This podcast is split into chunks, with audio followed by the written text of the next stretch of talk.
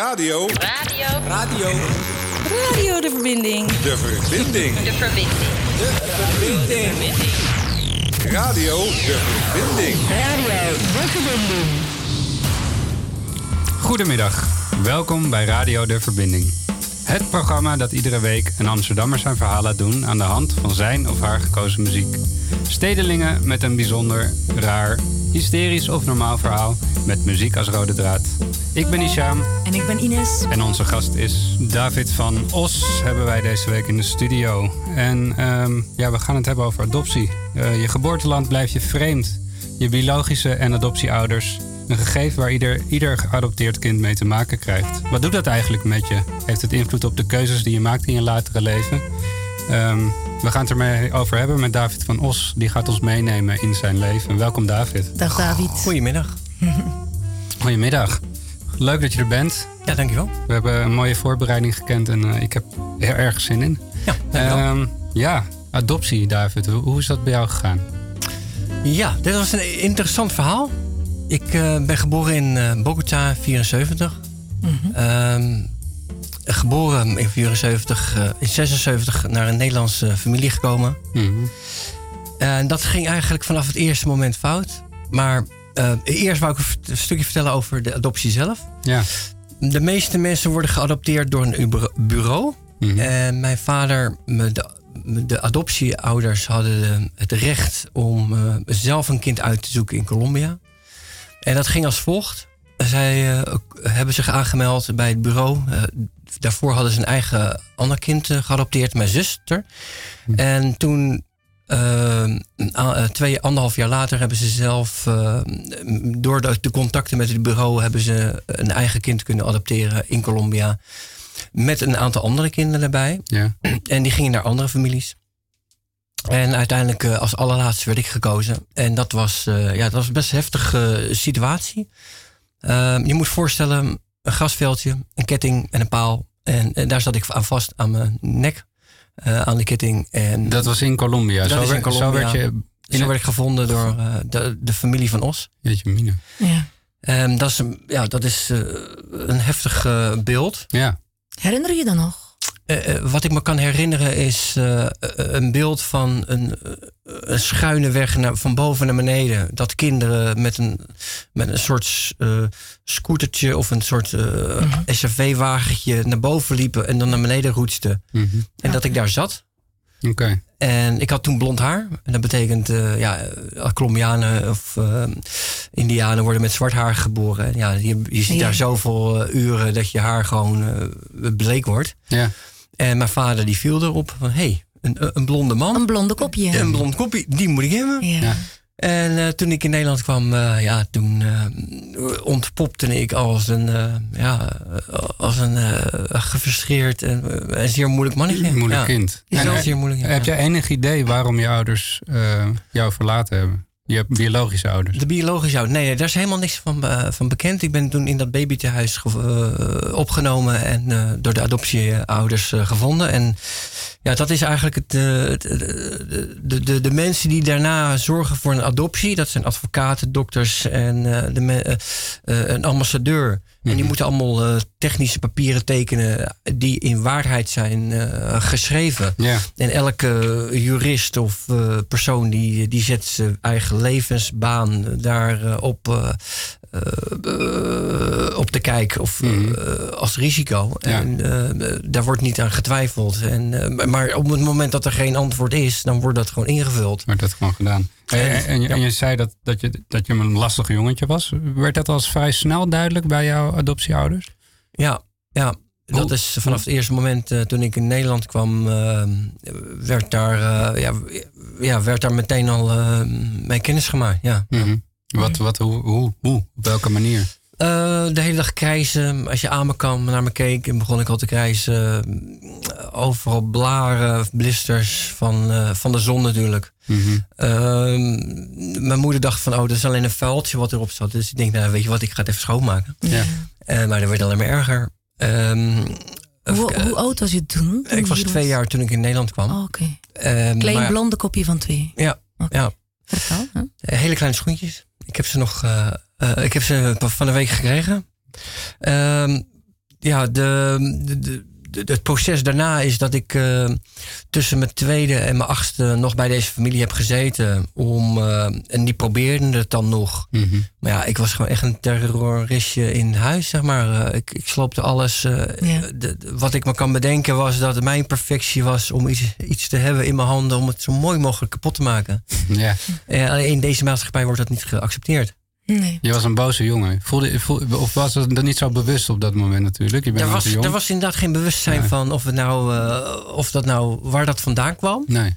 Alleen op een gegeven moment kom je de weerspiegeling van... hé, hey, in deze wereld is dat gewoon niet geaccepteerd. Dat Ja. als je iets hebt, dat je dat meteen kapot moet gooien... op zo'n mooi mogelijke manier. Nee. Hier wordt het eh, geaccepteerd dat je het zo lang mogelijk eh, een goed hart bijdraagt... en dat je ze heel blijft en dat je ervoor zorgt. En je had het waarschijnlijk ook helemaal nog niet geleerd om, eh, om, om van alles te doen die hier wel normaal was. Dat, dat hoor ik dan ook. eh. De, de normale vorm, eh, in onze vorm, Ja. is dat eh, inderdaad heel blijven. ja, Ja, dat Ja. we een glas niet meteen op de grond gooien. Ja. Zoiets. Bijvoorbeeld, ja. En dat je niet meteen iemand eh, daaraan ophang- aan ophangt. Ja, Ja. Dus harde lessen hier. We gaan, we gaan ook gelijk naar het eerste nummer, want die past helemaal in, in, in, ja, in dit verhaal eigenlijk. Ja. Je hebt gekozen voor Siske de Rat. Vertel eens Ja. waarom.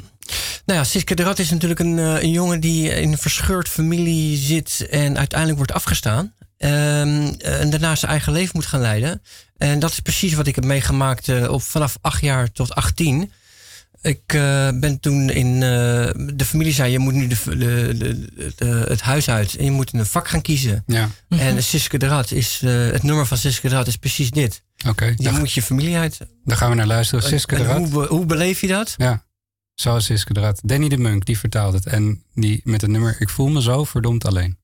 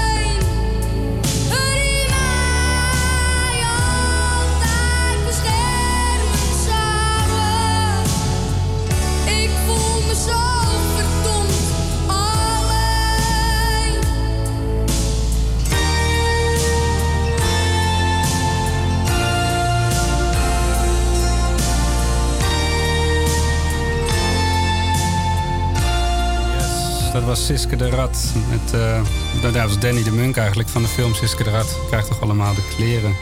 En uh, we zijn hier met uh, David van Os in de studio. En die vertelde ons net um, dat hij is geadopteerd. En eigenlijk vrij jong op zijn tweede even vanuit Colombia. En het ging al vrij snel mis bij het adoptiegezin. Eigenlijk vanaf je achtste ja. was je zo onhandelbaar...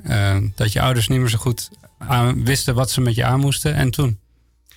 Ja, toen ben ik in uh, dagopvang, weekendopvang, uh, de hele, uh, gewoon, gewoon hele dagopvang ge, ge, gekomen. Mm -hmm. en uiteindelijk word je gesmeten in een, ja, in een begeleidерstraject met je kinderen van jouw leeftijd. Die, die zeg maar ook zo zijn.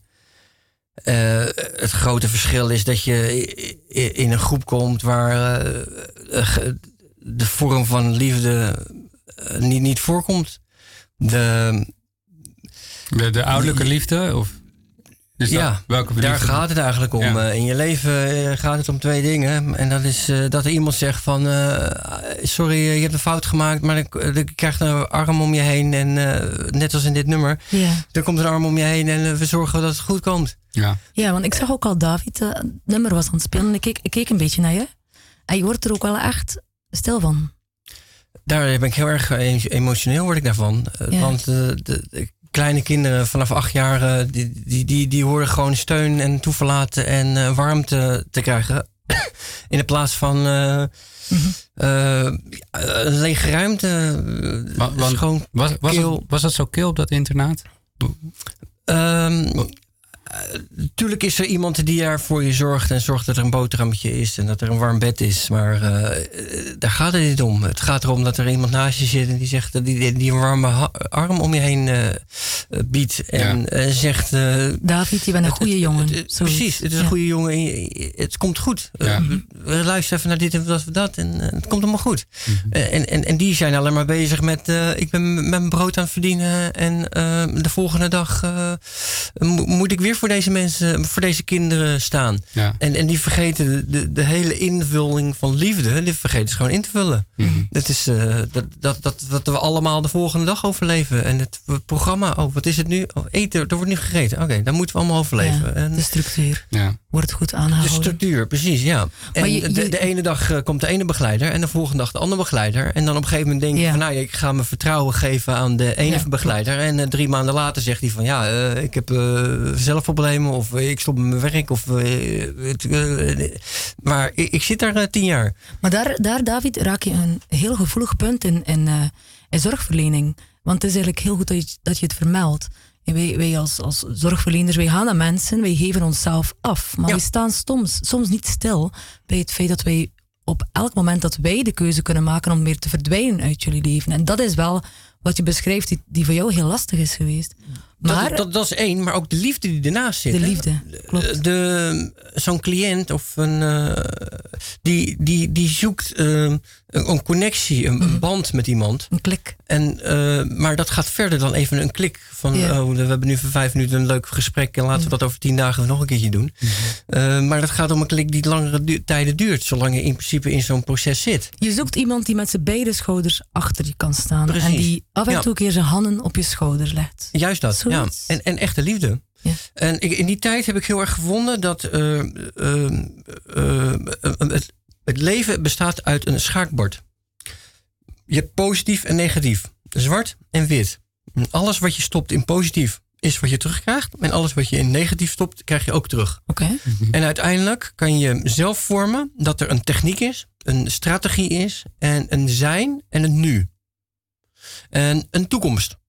Dat zijn de vormen die je kan bereiden om uh, uiteindelijk uh, uh, psychologisch, mm -hmm. technisch, zelf individueel in jezelf een, een vorm zien te vinden die je uiteindelijk in een vormen van respect kan uiten naar een begeleider. Mm -hmm. Als jij een begeleider hebt die zegt van ik drink niet, dan kun je niet zeggen van ik heb gisteren gedronken.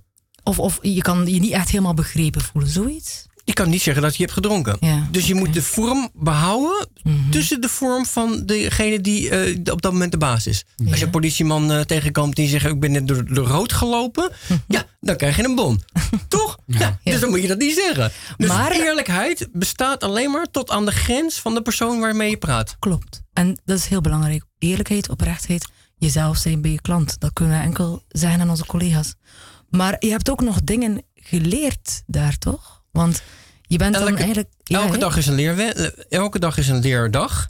En de vorm voor mij was, is elke dag eh, begon ik op nul. En ik probeerde één positieve ding te doen. Want ik was 100% negatief. Ik, eh, ik sneed iemand zijn polsen door. Ik eh, gooide iemand van zijn kruk af. Ik eh, schopte iemand in zijn, onder de douche eh, in elkaar. Ik eh verzoop iemand in de, in de, in de zwembad. Ik gooide iemand van een dak af van één oog. Of ik schopte iemand met een bal voor zijn kop. Dat soort dingen deed ik. Als kind. Ja. On, onacceptabel. Ehm, wat ik nu ook kan begrijpen. Hè? Ik bedoel, Je kan het verklaren. verkeer, Ja, laten we je- niet verkeer zijn. Dat, in dat moment vond ik dat dan normaal. Ja. Dus elke dag probeerde ik één ding goed te doen. Vanaf mijn achtste. En als ik de volgende dag probeerde ik dan weer één ding goed te doen. En dat lukte soms wel en soms niet. En de volgende keer probeerde ik de twee dagen twee keer iets goed te doen. Eh, en als dat niet lukte, dan probeer ik het weer één dag te doen. En noem eens Eén een- één keer één goed ding te doen. Noem eens een voorbeeld. Wat deed je dan? Eh, dan hield ik de deur open voor een ander. Of ik eh, smeerde een broodje voor een ander. Of ik. eh, de, de, de regel was op het moment dat ik eh, het huis uit moest, op mijn achtste, moest ik ook een vak kiezen. Mhm. Van mijn vader. Oké. Ehm, die zei, nou, dus ik zei, nou, dat is heel simpel, want ik wil voetballer worden. Ja, maar er zitten maar elf eh, mensen in het elftal. Ja? ja, dat En kan dus dan? niet. En dan papa? Ja, dus dat kan niet, Oké. zei hij dan. Nou ja, dan moest ik iets anders kiezen. Dus ik heb er nog een week over moeten nadenken. Toen dacht ik, nou weet je wat? Een verzorgende vorm is bijvoorbeeld een kok. Die, Oh. gaat, eh, die verzorgt iemand. Die maakt lekker eten en die heb je een goed moment. Wat spreekt jou aan in koken? Eh, nou ja, dat je dus inderdaad dus, eh, iets moois, iets lekkers, eh, met, met een goede sfeer iets aan kan bieden. voor, waar jij heel veel aandacht en, en, en, en, en, expressie in stopt. Mhm. En dat ben je toen gaan leren. Eh, vanaf dat moment ben ik daar maar gaan in gaan interesseren. Ja. En elke dag, wat ik al zeg, elke dag ging ik proberen één ding goed te doen. Eén dag eh, probeer ik een omeletje te bakken, of een aardappeltje te, eh, te schillen, of een appeltje te schillen, of een appeltaart te maken. En ehm, zo ging dat eigenlijk tien jaar lang. In die internaten, jeugdgevangenissen. In, eh, ehm, eh, want 99 van de tijd deed ik nog steeds dingen fout. Een pandje hier afgebrand, oh, eh, foute dingen hier, foute dingen daar. Veel dingen. Maar je was altijd één ding die je goed deed. En eh, het nummer wat we straks gaan luisteren, dat past daar heel goed bij volgens mij. Want dat is denk ik ook een nummer wat je dan misschien af en toe tegen jezelf moet zeggen. Alles komt uiteindelijk goed. Eh, nou ja, dat was in de jeugdgevangenis in het Jok, Amsterdam eh, Jok, eh, waar dan reggae werd gedraaid. En dat is inderdaad van Bob Marley. We hebben een groot assortief van muziek, maar dit is toch een van degenen die dan echt flink binnenkwam. En echt de muziek, sowieso de, de muziek met, met tekst, vind je uiteindelijk dat er ergens een rode draad is van positiviteit. En als je dat kan volgen en uit kan filteren, komt het uiteindelijk ook. Dat is een soort schatgraven. En eh, zet het maar op. Het is, eh, het is een fantastisch nummer om uiteindelijk te winnen. Of het, eh, het spoor te kunnen vinden. We gaan naar luisteren. Bob Marley en the Wailers met Three Little Birds. Perfect.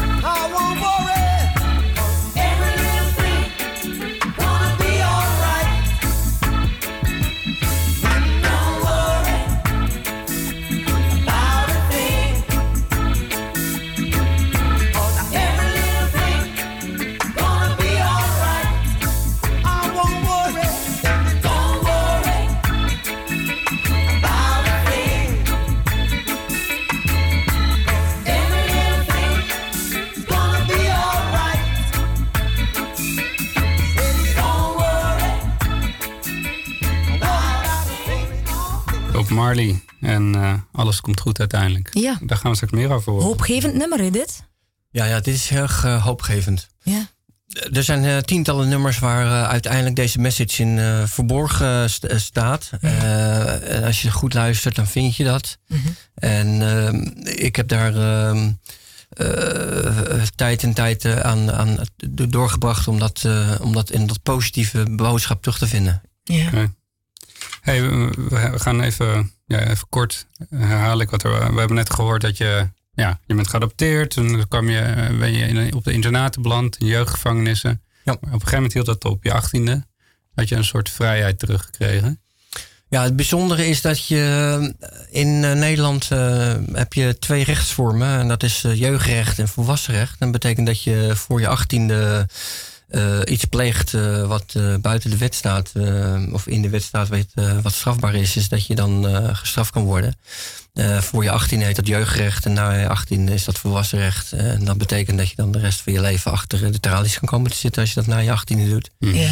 Ehm, eh, in de jeugdgevangenis ehm, eh, word je daar regelmatig op gewezen dat, eh, dat, ja, dit, dat het eh, gedrag niet wordt geaccepteerd en eh, dat dat op een gegeven moment zo erg kan zijn dat je volwassen wordt berecht. Ja. En, Maar als ik het ehm, goed begreep- Dagelijks werd dat eh, bij mij tegen mij dat gezegd. Ja, maar als ik het goed begreep, is het dan wel zo dat je 18 werd en dan had je een, een clean sheet, eigenlijk. Terug een wit papier. En je kon dan door vanaf daar, of niet? Eh, nee, nee, je kan niet door. Je wordt daarna eh, eh, vrijgelaten. De deuren die gesloten zijn, de gevangenisdeuren die altijd gesloten zijn. Ehm, de begeleiding die je krijgt, het geld wat je krijgt, dat wordt in de, de, de dagopvang, of eh, de hele, de hele regelmaat van de dag, 24 uur, wat, wa- waar een instantie mee berust is, wordt in één keer vrijgelaten naar vrijheid. En dat leek mij alsof het voor jou wel moeilijk was. Nee, nee, dat is het. Eh, eindelijk. eh, wat wil je doen? Oké. Eh, dat is de, de grootste droom van elk. Ja. degene die achter, achter, achter een uh, on, onder Tralies bewind zit. staat. Tralies of ja, zit. Is, Ja. eh, die, die, die de grootste doel is je eigen vrijheid te krijgen. Ja, dat denk ik ook, David. Maar soms hoor ik het nogal anders. Ik hoor ook wel echt me. mensen die zeggen van... Oh, ik trek het soms niet meer. Dat klopt, omdat de verleiding daarna te groot is, eh, Ja. zou kunnen zijn.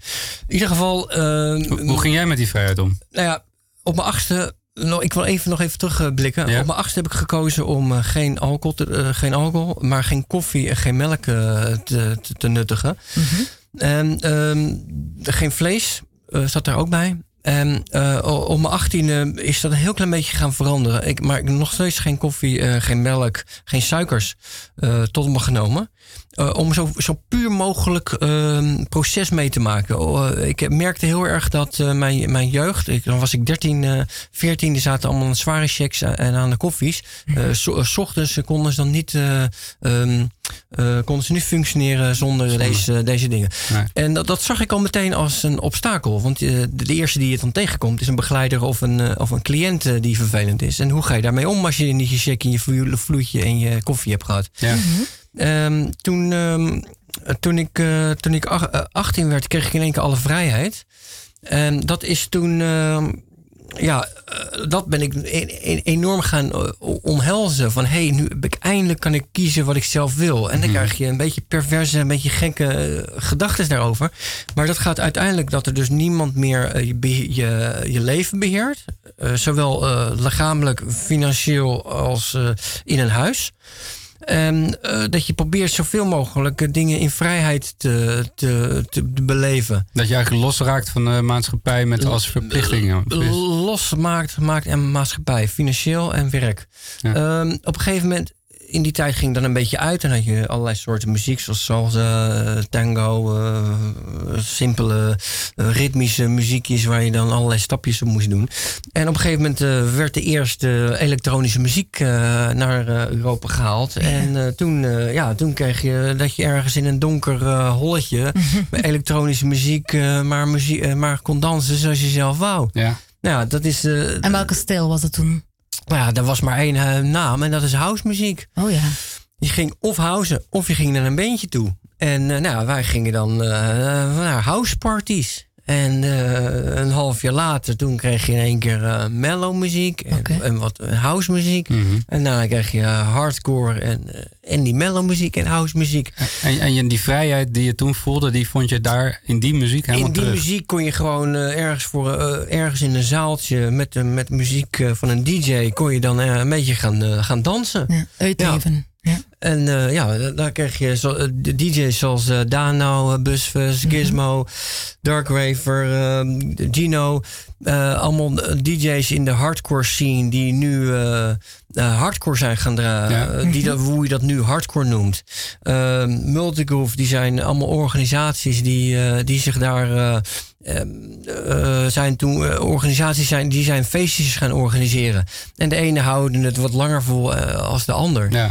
En ehm, We gaan luisteren naar zo'n nummer hè, van Dano. we gaan een nummer van Dano, ja, ja. Bijvoorbeeld, ja. ja. Want eh jij hebt gekozen voor het nummer van Dano. Tientallen nummers tientallen nummers, vind je goed? kan ik eh, daarin opnoemen, maar eh, dit is bijvoorbeeld de Acid Trance, een nummer van Dano. Laat maar horen. Voluit. Voluit, ja, dit is knallen.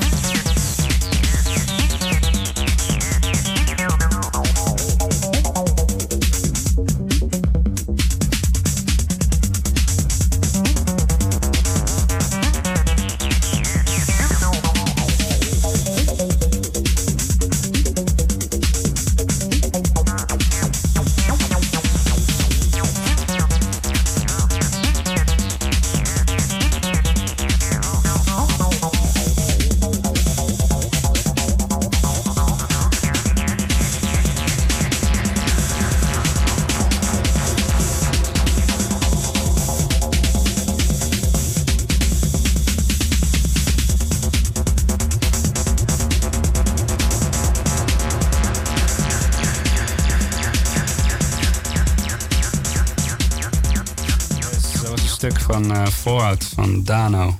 We zijn wakker. Ja. Maar dit is dus Goa. Nee, dit is Acid Trance. Acid Trance. Acid trance, En daar ja. had je ook die dansjes op. Hop, hop, hop. Eh, Acid ehm, is uiteindelijk eh, muziek die echt in het donker, die, eh, Oké. Eh, wat jij bedoelt is eh India's uh, Goa Trance. Dat, is, eh, iets- dat gaat iets verder. Oké. Het- het- eh, de, de, de, je moet bedenken dat eh, in Goa werd er eh, muziek gemaakt, eh, eh, eh, akoe- akoestische muziek. eh, en dat heette Goa muziek. Eh, en in de jaren eh, 90 is dat eh, overgekomen naar eh, Europa. En toen, eh, omdat toen ook de, Go, of de elektronische muziek eh, hier kwam, eh, toen eh, is dat eh, langzamerhand eh, geëlektroniseerd. Oké. En daar, daar werkte jij nu net naar. En dat is eh, uiteindelijk Goa Trends geworden. En dat is eh, percussie, maar wat eh, elektronisch is vastgelegd. Ja. Hey, we gaan even terug naar jouw vrijheid. Want Ja. die heb je nog meer beleefd, volgens mij in Spanje. Je bent vanuit Amsterdam hoe, vertrokken? Ik ben tussen mijn 18 e en mijn 25ste ben ik, heb ik hem in deze house scene en acid trance tij- tijden eh, be- eh, heb ik eh, hier heel veel eh, gedanst. Ik ben echt een danser die dan voor een podiaatje gaat staan van een DJ en dan een paar uur later achter me kijkt en dan denk ik, hey, Iedereen is de, de hele zaal is vol. er staan Ah, nog ja. meer mensen. Hey, wat gezellig. Dus ik sta zo 10, 20, 50 uur op een weekendje te dansen in die tijd. En eh, toen ik eh, op een gegeven moment eh, 25 was, eh, ik deed nog steeds dingen met de keuken. Ik heb eh, mijn opleiding eh, gedaan, eh, de derde restaurantskok toen ik eh, 18, 19 was, heb ik dat afgerond. Eh, was ik de jongste van mijn jaar. En eh, ik heb in de, vanaf mijn 19e tot mijn 25e heb ik dat eh, voor allerlei bedrijven gedaan. eh specialiteitenrestaurantjes tot eh, grote events zoals de Rai. eh, Franse keuken, Mexicaanse keuken twee jaar. En op een gegeven moment eh, het voordeel van de keuken is dat het in de zomer eh, heel druk is. En eh, dat je heel veel werk hebt. En in de winter dan in één keer wordt iedereen ontslagen, want de terrassen zitten niet meer vol. En dat is het nadeel. Ja. En dat heeft een rode lijn in mijn carrière ge- ge- gehad. Dat ik ja, heel succesvol was en dan weer alles verloor. En dan weer heel succesvol was en heel alles verloor. En dat, is, dat gaat dus gepaard met dat dakloos zijn. En ehm, ja, dat je weer even alles hebt. En dan eh, of een baan of een huis. En, eh, En dan weer niks. ja, en dan weer niks. En Ja. eh, het een houdt uiteindelijk het ander in stand. En als je de een verliest, nou, dan verlies je de ander ook. Ja. Uiteindelijk op mijn 25e eh, had ik een leuke vriendin in- uit Ruigoord. en daar heb ik toen twee jaar lang gewoond. En allerlei festivaletjes daar. En dat, was, dat was een super plek. Dat is in de natuur. Ja. Met een kerkje, één kruispunt. En er wonen honderd families. Dus elke avond, elke vanmiddag is daar wel een verjaardag. Een dingetje. het is een oud dorp wat gekraakt is, voor de mensen die het weten. En waar heel veel creatievelingen bij elkaar. Het is een grote broedplaats van 20 creativiteit. kilometer eh, buiten Amsterdam, tussen Haarlem en Amsterdam. eh, en eh, een perfecte plek om, om dingen met eten te doen. Ik heb daar twee jaar lang ondersteund voor festivaletjes. Maar wat ik zeg, elke dag was er wel iemand jarig die dat op een leuke manier invulde. En dan eh, kon ik daar wat eten klaarmaken. En dat ging allemaal leuk. En op een gegeven moment dacht ik, ja, ik heb nu wel eh, mijn spulletjes om een wat groter dingetje te doen. Ik had daar een festivalletje gedaan eh, met, weet ik wel, 5000 man. En een vriend van mij, mijn beste vriend, die zei van, nou, ik woon nu een tijdje in Spanje. En kom maar naar Spanje toe, want als je festivalletjes wil doen, dan moet je daarheen komen. Ja. En toen kwam ik naar Barcelona. Nou, Fiesta Major. Ik weet niet of iemand hier in Spanje eh, op de radio van Fiesta Major heeft gehoord. Nou, dat is het grootste feest van eh, Barcelona waar je maar kan bedenken. Dat is net als Koninginnedag. Elke straat is afgesloten. Je komt helemaal absoluut nergens met je auto. En toen kwam ik daar met een hele grote karavaan met allemaal spullen en eten en dingen. Ja, ga die jongen maar vinden, weet je. Bijna onmogelijk. Dus eigenlijk eh, drie uur later kom ik eindelijk bij de jongen aan. Hij zegt, nou ja, ja, het is nu oktober en eh, het is eigenlijk het einde van het seizoen. En eh, ja, het is eigenlijk een beetje de Fiesta Major. Dus, ja, het is eigenlijk een beetje het laatste feestje wat er dan is. Dus geen ik ben meer. verkeerd gekomen. Oké. Ja, hij zei, dat kan je niet maken. Ja. Dus eh, ik zei, nou weet je wat, eh, eh, ik ga wel eens even kijken. En dan eh, komt hij in één keer met een jongen, en die heet Niels. En die deed allemaal vuurshows eh, in, eh, in Valencia. En hij zei, nou weet je wat, dan moet je een paar honderd kilometer verder op, naar het zuiden reizen. En die heeft mij toen opgenomen. En die eh, Niels, eh, dat was een, eh, een Duitser die dan in Spanje eh, eh, vuurshows deed. En dan eh, op een markt Medival, dus een oudheidsmarkt. In België heb je dat nog. Ja, medieval. Ja. Medieval. En eh, die eh, middeleeuwse markten. En eh, dus wij deden dan allemaal eten. En dan alle plastic moest een beetje weggewerkt worden. En eh, allemaal natuurlijke producten. En allemaal natuurlijke eh, messen en dingen. En, eh, en alles werd een beetje zo weggewerkt dat, je, dat, je, dat het allemaal handmatig werd gemaakt. En, ehm, en dat was, hij had dan een falafel-stalletje. En wij hadden een, een ander stalletje, een kufte. Nou, dat is dan weer een Turkse specialiteit. Ja. Eh, vlees, eh, hij had dan vegetarisch, wij dan vlees. En dat, zien, en dat zien mensen dan zich, eh, dat voor zich bereid worden. En dat vonden ze zo lekker. Dat hebben we, ja, we hebben goed aan verdiend drie maanden lang. Ja. Ja, maar koken was niet het enige die je deed in, eh, in Spanje. Je, je woonde daar ook een tijd, hè, dan? Nou ja, eh, dit was de eerste drie maanden. En eh, wij, wij hadden eigenlijk nog een klein programma om in, eh, in Amsterdam verder te, eh, voor, voor te zetten. En eh, die man die zei van, ja, mijn dochter komt eh, nu weer terug. Niels zei van, ja, mijn dochter komt weer terug. En eh, ja, je moet toch weer op een gegeven moment weer je eigen gang eh, gaan. Ja. En eh, toen, zei, toen zei hij, nou weet je wat, als je nou echt, als je nou echt nog verder wil naar festivals, dan moet je naar het zuiden gaan. Nog, nog een stukje verder naar Valencia. Je moet eh, naar, eh, naar, naar Orgiva, naar Beneficio. Daar woont mijn ex-vriendin, die mijn ex-vrouw met de kinderen. Ja, daar zijn altijd wel festivaletjes. Oké. Nou, toen kwam ik een hele bijzondere plek. Nog dat, steeds met, je, ehm, met je auto en al de tomaten en groenten. En, ja, mijn hele keuken op mijn rug noemde ik dat altijd. Ja. En dan kwam ik in Beneficio. En dat is een een van de hippie community. Wat heel erg lijkt in de structuur aan Ruigoord. Want Ja. ja, dat is gewoon, je kan komen en gaan wat je wil. Eh, er zijn bij- nauwelijks regels. Je hoeft geen huur te betalen. Alleen je woont in de natuur. Er zijn geen Geen gas. steenhuizen. Geen eh, stenen huizen. Eh, er is eh, geen stromend water. Geen licht. Er is eh, geen licht. Nee. Ehm, geen gas, licht en water. En wat er uiteindelijk gebeurt, is dat je daar eh, in contact komt met de natuur en de, de wetgeving van de natuur. Van hé, hey, er is licht, de zon schijnt en de, de zon schijnt niet meer. En dat is het, eh, eigenlijk de rode draad van het leven. Ik heb daarna drie maanden geslapen. Ja? Of van alle stress van mijn leven van daarvoor in eh, Babylon noemen we dat. Ja. Hè? Allemaal regels en dingen wat we hier hebben. Kwam je daar En helemaal tot rust? Helemaal tot rust. Ja. En toen ben ik daar rustig omheen gaan kijken. Er was helemaal niks. En toen ben ik daar begonnen met een chai shop. eh Indiaanse chai. Dat, de mensen kennen dat misschien wel. India heeft een hele lekkere Ja. kruidentheetje met melk. Met melk, ja. eh, zwarte thee en eh, wat eh, sp- sp- spices. En daar maak je chai van. En dan eh, halverwege de berg moesten die mensen dus omhoog lopen. Ja. Ja, en dan zat ik daar met mijn chai shop. Ja, dat verkocht ik dan eh, voor eh, niks. Voor niks, ja, want hoe ging dat? Was er een soort eh, ja. ruilsysteem? Of, Ja, dat was een ruilsysteem. Ja. Dat was, eh, je mocht geen geld vragen, dus eh, het was een ruil, eh, ruilsysteem. Dus de ene kwam eh, met een mooie steen, een stuk mooi hout. En de andere eh, een dikke knuffel. En de andere eh, 10 cent. En de andere eh, die hielp je met de hout halen. En de andere bracht wat water terug. ja. Nou, op deze manier eh, bestonden wij dan. En eh, in de avond zorgde ik altijd voor een maaltijd. Dus al snel had ik daar een paar mensen om me heen. Het waren er op een gegeven moment vijf. En op een gegeven moment werden er tien. En op een gegeven moment waren dat vijftig mensen die dan... Maar eh, hoeveel was je daar in eh, het totaal dan ongeveer? eh, in die tijd toen ik er aankwam waren we misschien met 125 man. Wauw. En vooral snel had ik wel 50 man eh, verzameld die dat leuk vond om te blijven. Ja. De meeste mensen die woonden daar, eh, wat zeg ik, 50 man die woonden daar. En elke dag hadden we wel vijf een soort toeristenachtige, die kwamen dus die berg opgelopen. En die kwamen naar de waterval en daarna moesten ze nog omhoog. Een steile wand omhoog. En ik was dus rond die waterval, zat ik dan.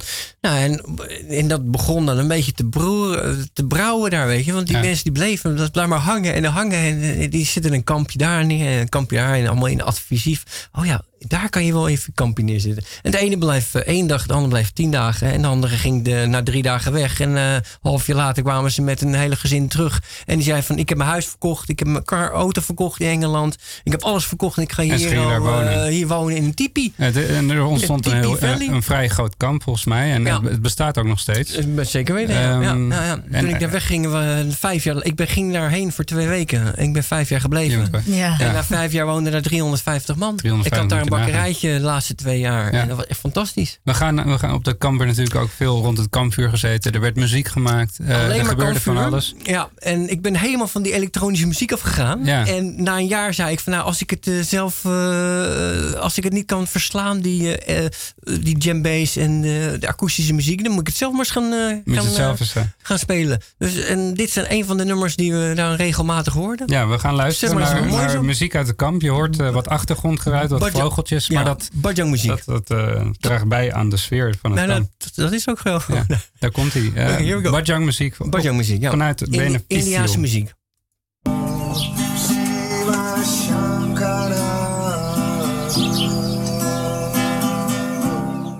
I, I live here in, in the country. uh, Shiva Shankara.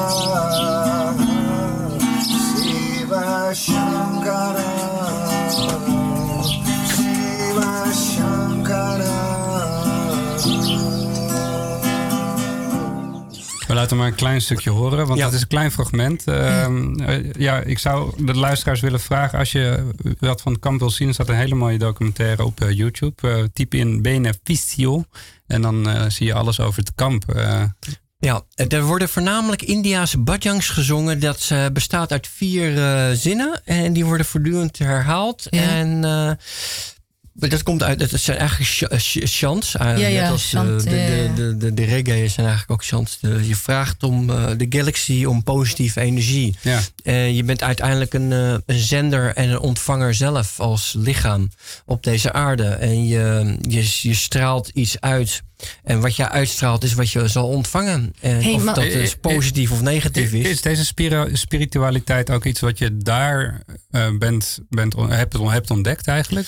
Nou nee, het, was, dat ja, het hele gekke is dat het een soort... ehm, ehm, ehm, eh, die wordt er nog een keertje op gewezen. Mijn, mijn, mijn, ouders, mijn moeder was heel erg spiritueel. En die was dus heel erg zo. Ja. En ik geloofde daar helemaal geen reet van. Ik moest er zo snel mogelijk vandaan. Tot ik in Spanje kwam en in één keer eh, erachter kwam dat het, eh, dat, dat, eh, dat, dat dat spirituele een hele belangrijke vorm is uit het leven. Dat de, de richtlijn van, van ons bestaan hier is dat wij reizen eh 1050 kilometer door de, door de galaxy met deze aarde.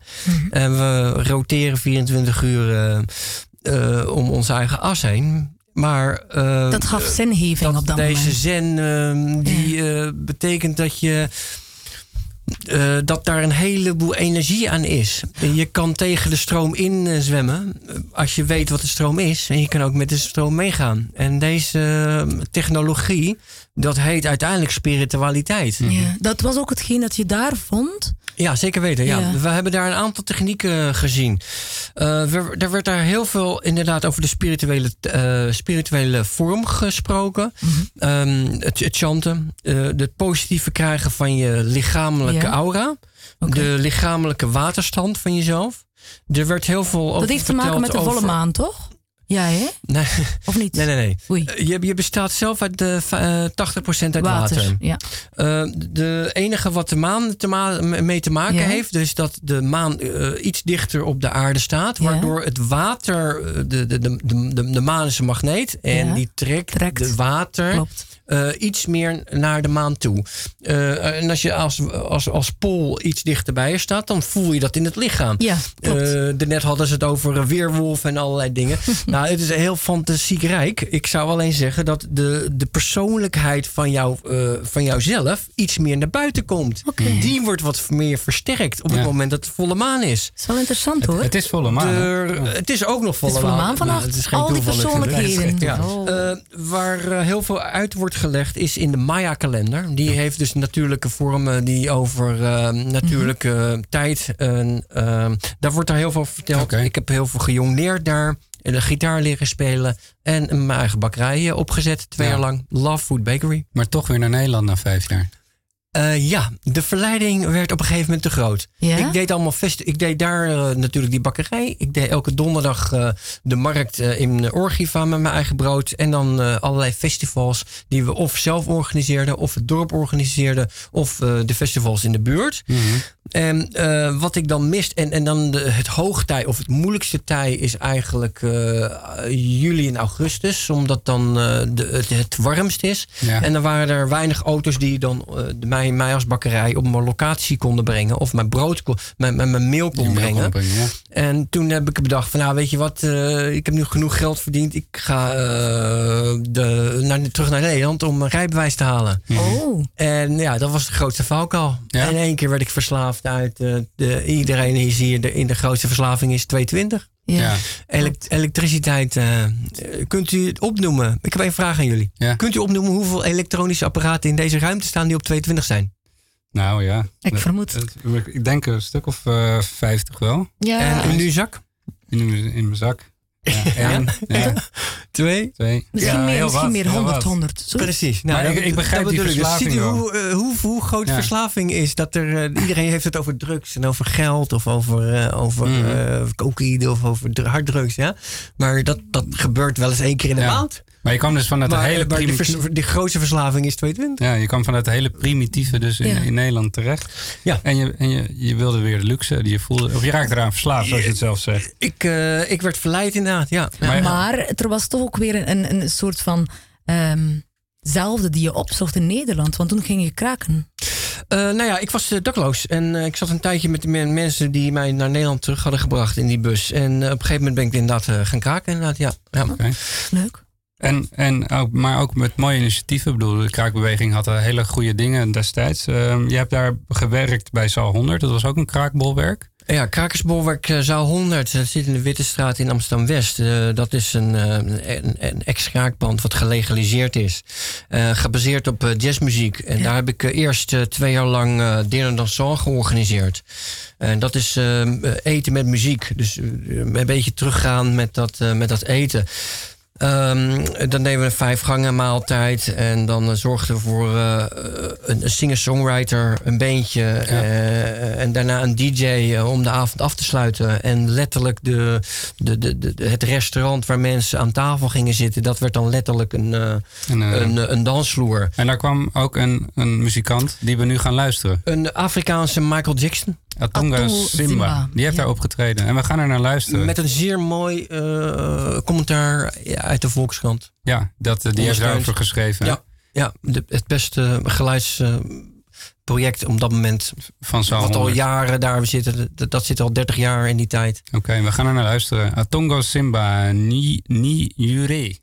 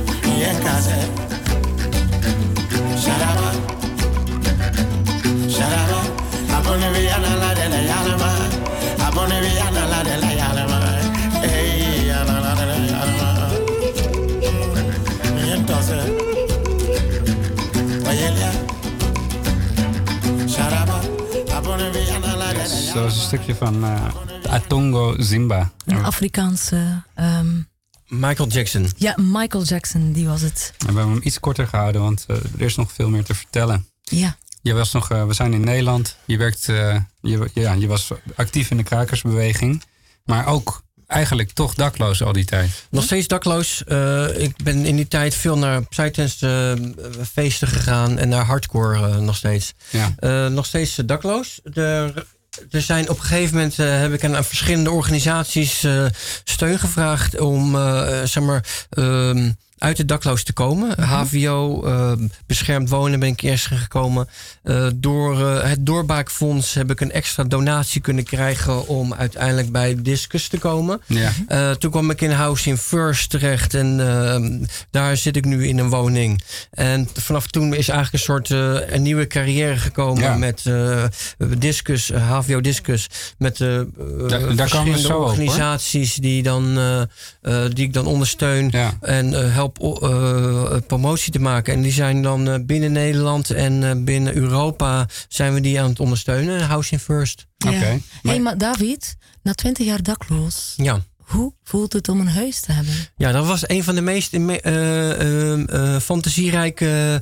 eh, ik, ik heb daar dus inderdaad dus twintig jaar naar, naartoe gewerkt. En daar tien jaar, eh, daarvoor nog tien jaar ehm, in die internaten. Dus eigenlijk ben ik dertig jaar lang ben ik daarmee bezig geweest om mijn eigen stek te krijgen. En dat was eigenlijk ben ik surreal-achtig, Ja. fantasierijk, eh, eindelijk een doel. Ja. En eh, ik zeg wel eens tegen mensen, ik ben nu met pensioen. Ik hoef, ik hoef niet meer te werken, want het doel wat me- een persoon eh, bedoelt te bereiken met zijn pensioen is eh, een, een, een, een, een inkomen en Een huis. leven, ja. En dat heb ik nu bereikt. Maar, maar beschrijf dan eens wat de eerste dagen. Je komt in het huis, je gaat op je bank zitten. Ik, ik kan me voorstellen dat dat echt heel vreemd moet zijn. Ja. Wat, wat gebeurt er dan? Nou ja, dat ik eindelijk kan, eh, kan invullen wat ik zelf wil. Wat ik, wanneer ik zelf wil eten, wanneer ik zelf wil slapen, wanneer ik zelf wil douchen, wanneer ik zelf wil eh, schoonmaken. Eh, bedoel, dan heb ik het over de afwas of over eh, de was zelf doen. Doen.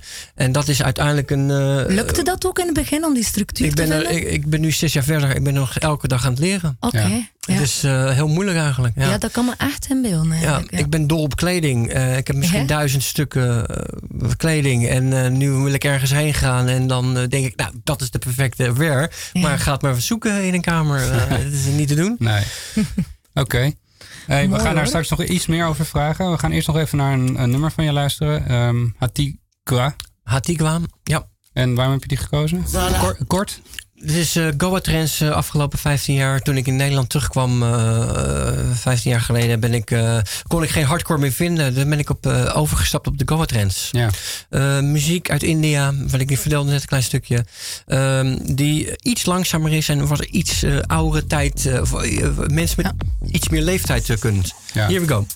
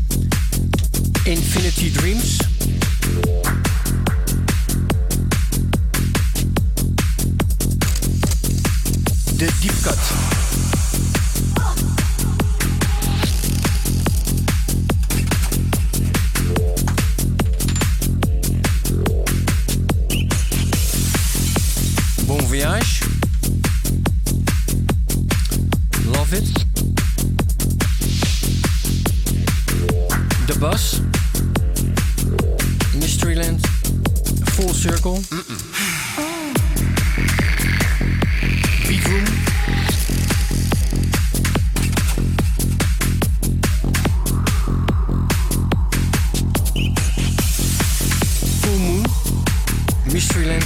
Sci-Fi. Bon Voyage.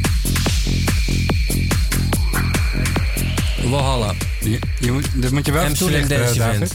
Het was hier MC David live. MC David, Ja. wat we hoorden we net? Dit zijn allemaal organisaties die waarvoor ik de afgelopen 15 jaar voor werk of nog steeds voor werk. Oké. En jij- jij, wat voor werk doe je nu? Want je hebt een bijzondere, een bijzondere baan volgens mij. Ik, ehm, vanuit, eh, toen ik uit Spanje kwam, heb ik eh, de techniek eh, of de technologie ontwikkeld dat je als organisator heel veel risico loopt. Maar uiteindelijk, als je iets kan, als, als externe organisatie iets kan toevoegen Mhm. aan een grote organisatie, dat zo'n grote organisatie daar erg blij mee kan zijn. Ja. Ehm, eten is natuurlijk ook zo'n zo'n zo'n extra toevoeging. Ik heb eh, de laatste jaren ben ik bezig met bodypainten geweest. En dat is blacklight bodypainten. Dus de psytrance wereld is sowieso erg op eh, blacklight eh, decoratie eh, actief. Mhm. De organisaties die ik daar nu net opnoem, dat zijn allemaal organisaties die in Europa en we- wereldwijd hier eh, op grote schaal veel blacklight or- decoratie eh, hebben. Ja, dus dus- jij schildert zelf lichaampjes. Ik eh, eh, schilder live eh, op dit soort events. Je schildert live. ja. Ook, hoe gaat dat? Met, een, eh, met, een, met een bordje met kleurtjes eh, loop ik rond. En, Ja? eh, en, en daar is heel veel blacklight, dus UV-licht aanwezig. En ik heb een aantal modellen bij me waar, die, waarmee ik backstage wat, wat verschillende stijlen op, eh, op uitoefen. Die lopen dan mee En die jou? lopen met mij mee. Oh. En dan loop ik de zaal in. En dan zien mensen van... hé, hey, dat is mooi, dat wil ik ook. En dan maak ik daar een kleinere eh, toevoeging op deze mensen. En dan wordt iedereen een, een lopend kunstwerk. Fantastisch. Ja, echt. Ja. Eh, En je doet ook iets met, eh, want ik, eh, ik zag ook iets met vuur. Ja, ja, in Spanje leerde ik inderdaad jong leren dingen met, eh, met eh, eh, eh, de, de Maya-kalender. En eh, toen ik de bakkerij had, eh, had ik een man die eh, de, eh, het, het, dansen met eh, vuurstokken deed. Ja. En daar heb ik toen eh, twee jaar lang mee, eh, mee gewerkt. En eh, ik heb toen, ja, iets van zes, zeven jaar lang ben ik daarmee bezig geweest. Eh, na twee jaar kan je hem een keertje in de fik steken. En eh, uiteindelijk eh, maak ik daar hele mooie shows mee. Waar, waar kunnen we jou, als mensen jou willen inhuren, waar kunnen we jou vinden? Nou, niet echt. Niet echt. Het is, duidelijk. eh, het is erg privé. Dit is Je allemaal kan via keertje- via. Ja, het is allemaal via via. Ja, kleine schaal. Ja. eh, op Love Food Bakery eh, op eh, Gmail kan je me wel vinden. Hey Ja. David, wij moeten helaas afronden. We zitten alweer aan het einde van de uitzending. Ik had meer van je willen horen. En misschien gaan we gaan hopelijk ook meer van jou horen. Ja. Ehm, Leuke organisaties zijn jullie trouwens. Dankjewel. Ik wil Dank iedereen bedanken. Ehm, eh, HVO, dit is een programma mogelijk gemaakt door HVO Querido. Ja, daarom. En ehm, ja, tot Ja. volgende week. Volgende week hebben we Dennis Trustful. Oké. Dennis wel. Die maakt goed. ook zelf muziek. Ja. Ehm, is een heel ander soort persoon, denk ik, dan jou. Maar eh, dat maakt het weer allemaal interessant. Eh, fijn weekend. En we gaan nog heel kort Dank je. luisteren naar René Vroger. Uiteraard.